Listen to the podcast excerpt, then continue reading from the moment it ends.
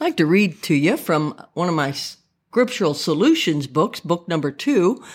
Um, it's a book that I put together. I wrote it many, many, many years ago and finally published it because it's what I do is I use it whenever I'm feeling something. I go to this book and, you know, and read about it and try to scripturally talk myself out of feeling that way. But anyway, uh, the chapter I'd like to talk about is shame.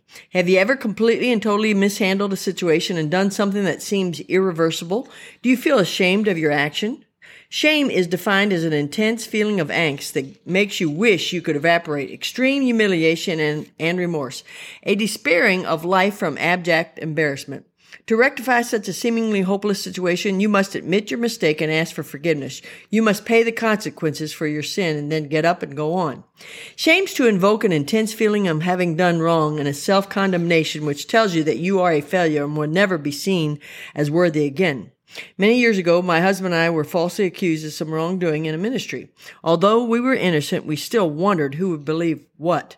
Another time in my life, I actually did something that I'm ashamed of and wouldn't talk about to anyone. I had to go to a leader and confess the wrongdoing. I remember how ashamed I was for doing such a thing in a moment, moment of temptation. Even in my recent years, I have said negative things and then had to go to someone to confess, making these kind of shames, both the deserved and undeserved, right to be incredibly difficult. Is that what you're feeling today? Do you wish you could go away and hide so that no one would ever know what you have done? Do you wish you could turn back the clock? Do you wish that you could die and go to heaven? Don't anguish anymore. You are not alone. The following are some Bible characters who were ashamed. Paul, who had persecuted Christians and consented to their dying, said in Romans 7:24, "O wretched man that I am, who shall deliver me from this body of death?" David, who had a man killed to cover his own sinful pleasures, wrote the following chapters to confess his sin and shame. Psalm 6, Psalm 32, Psalm 38, Psalm 40, and Psalm 51. Peter realized in the presence of God that he was a sinner. Luke 5, 8. When Simon Peter saw it, he fell down at Jesus' knees, saying, Depart from me, for I am a sinful man, O Lord.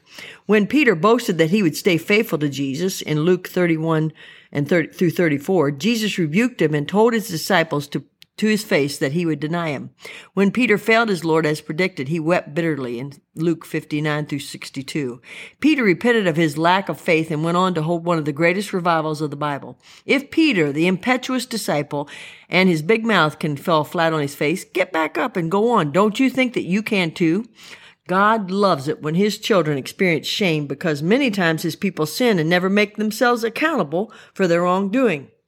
Then I have lots of verses listed here. I'm just going to read you four of them that deal with the feeling of shame. Jeremiah 6, 15. Were they ashamed when they had committed abomination? Nay, they were not ashamed, neither could they blush. Therefore they shall fall among them that fall. At the time that I visit them, they shall be cast down, saith the Lord.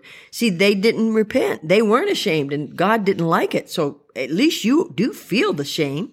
1 Corinthians 15, 34, awake to righteousness and sin not, for some have not the knowledge of God. I speak this to your shame.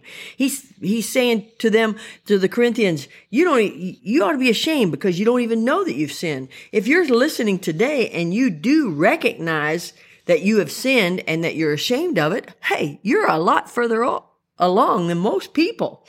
Uh, Psalm 147 verse 3, He healeth the broken in heart and bindeth up their wounds. Do you feel like you're bleeding a little bit from the shame of something that you've done?